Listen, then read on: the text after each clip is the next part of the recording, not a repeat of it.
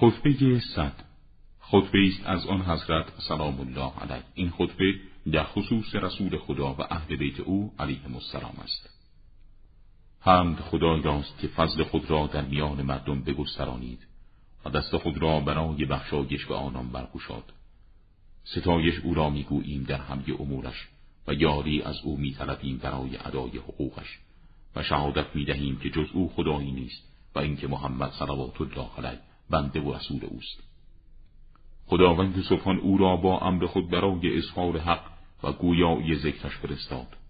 او رسالت را با کمال امانت ادا کرد و در حد اعلای رشد از این دنیا رخت ببست و در میان ما پرچم حق را جانشین ساخت که هر کس از آن پیشی گرفت از دین خارج شد و هر کس از آن عقب افتاد در حلاکت سقوط کرد و هر کس ملتزم پیروی از او شد به سعادت واقعی نائل آمد.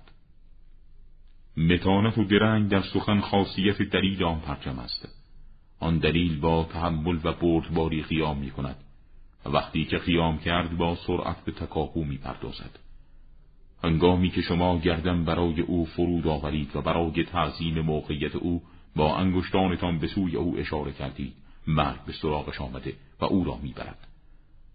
پس از چشم بستن او از این دنیا تا زمانی که خدا بخواهد درنگ خواهید کرد تا آنگاه که خداوند در میان شما کسی را ظاهر کند که شما را جمع و پراکندگی شما را به تشکل مبدل نماید.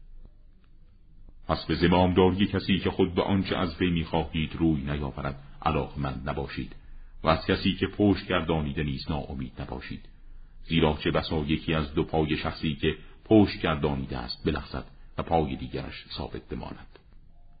آگاه باشید. مسئله اهل بیت محمد صلوات الله علیه مسئله ستارگان است. هرگاه ستاری از آنان غروب کند ستاره دیگر طلوع نماید. چنانکه فضل و اعمال خداوندی درباره شما تکمیل شده و آنچه را که آرزو می کردید به شما نشان داده است.